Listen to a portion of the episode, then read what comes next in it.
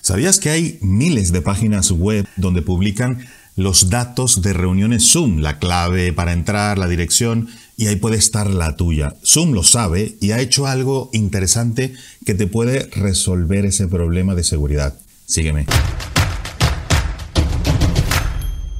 ¿Y qué es lo que tienes que hacer? Fácil y rápido. Lo primero, te vas aquí a tu icono, a tu icono, y le das a comprobar actualizaciones. Te va a decir que tienes que actualizarla y bueno, le dices que sí, lo actualiza y listo. La última versión hoy es la 5.4.3, donde ya viene esa actualización de seguridad. Verás que te sale aquí en seguridad un nuevo botón que dice suspender actividades del participante. Si ves que se te mete alguien y por cierto, a veces son varios al mismo tiempo, le das a este botón y te dice, fíjate, desea suspender todas las actividades del participante, entonces el vídeo, audio de todos, todos, ojo, en la reunión se desactivarán.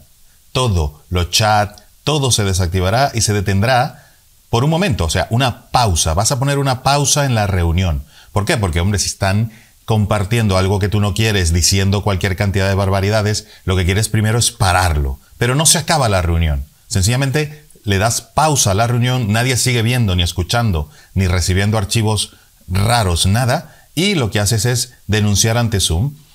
¿Qué tiene que ver? Son tres niveles de seguridad nuevos. Uno, si le das suspender, primero suspendes la reunión. Luego, aquí buscas al participante o los participantes que están haciendo lo que tú no quieres y aquí le cuentas a Zoom qué ha ocurrido no ha sido invitado, correo no, no deseado, ha tenido mensajes abusivos, bueno, de, de verdad fuertes, y le das a enviar. Cuando le das a enviar, todo se paraliza, denuncias y entonces ese es el primer nivel de seguridad. Separa todo.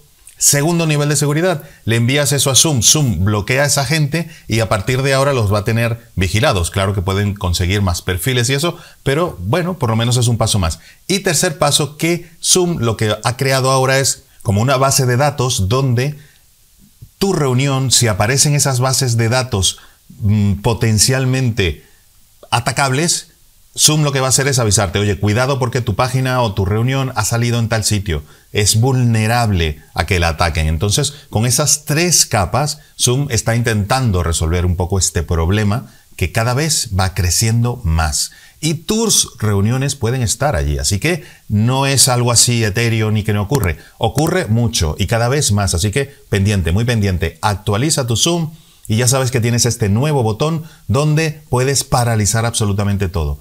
Cuando termines, sencillamente te vas a seguridad y ya puedes volver a desbloquear la reunión cuando quieras. Y así sigues tu reunión, pero ya con la gente que tú quieres que esté sin ningún tipo de problemas. Te digo que por lo general el ambiente luego de ese tipo de cosas no es el mismo, entonces procura calmar los ánimos, eh, quitarle importancia a lo que haya ocurrido, no darle más importancia cuando ocurren estas cosas, porque yo he estado en reuniones donde han ocurrido y luego como que se arma y un alboroto, pues no, todo lo contrario.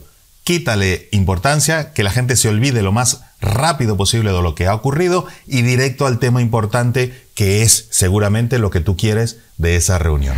Así que ya sabes, actualiza tu Zoom y ponte las pilas con ese botoncito. Recuérdate que si quieres mejorar muchísimo, ser un experto, una experta en Zoom, tienes el curso online donde está Zoom de la A a la Z.